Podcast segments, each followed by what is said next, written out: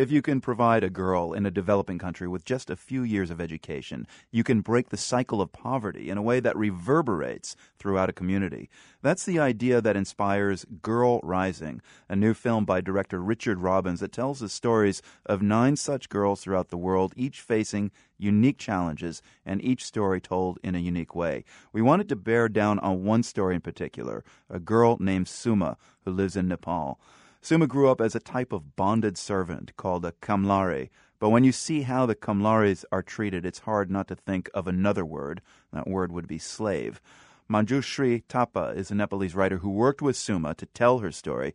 Manju, thanks for joining us. Um, before we get into Suma's story, tell me about the tradition of kamlaris in Nepal. What's the scale of the problem?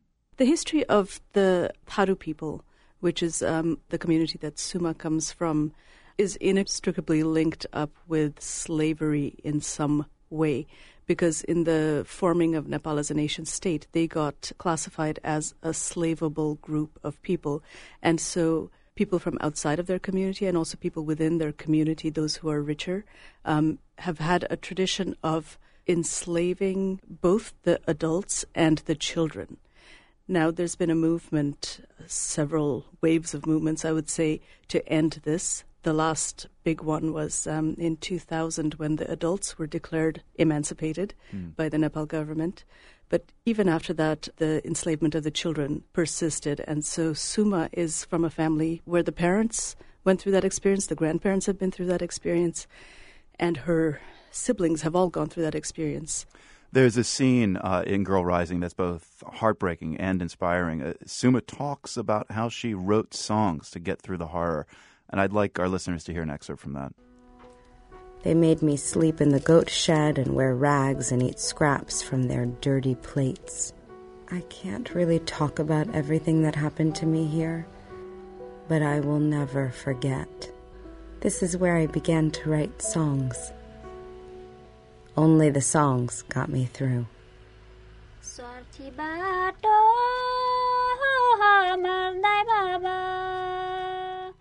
And Suma here is singing, Thoughtless were my mother and father. They gave birth to a daughter. My brothers go to school to study, while I, unfortunate slave at my master's house. It's a hard life, being beaten every day.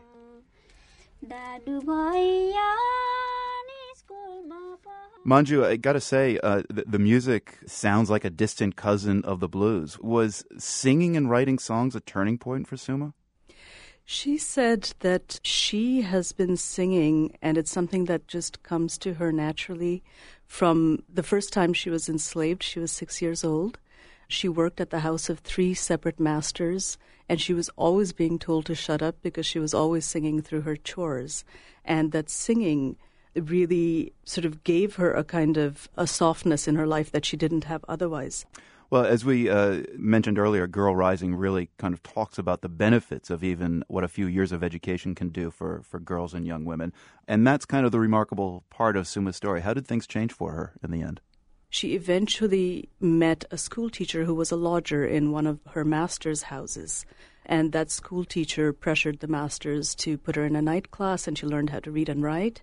And then he enrolled her directly into grade three.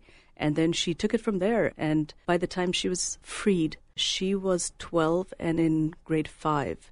She is the last one in her family who will go through this experience. So she's in a very unique position. So you're saying that there is kind of a, a, timeline here where after, say, today, children won't be enslaved anymore in this way?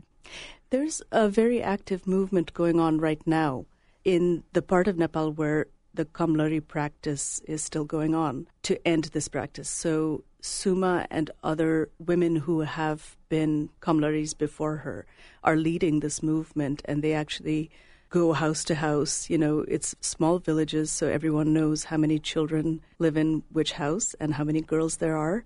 And they trace the girls and find out where are they? Are they in school? Are they working for a landlord, and if they're working for a landlord, they actually go to the landlord's house and conduct what they call ambushes.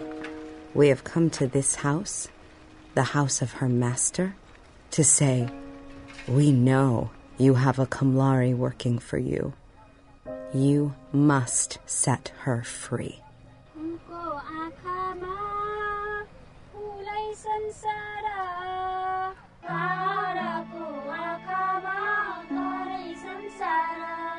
And when you see them, you know, they're, they're very slight, young women and from one of the most disempowered communities in Nepal.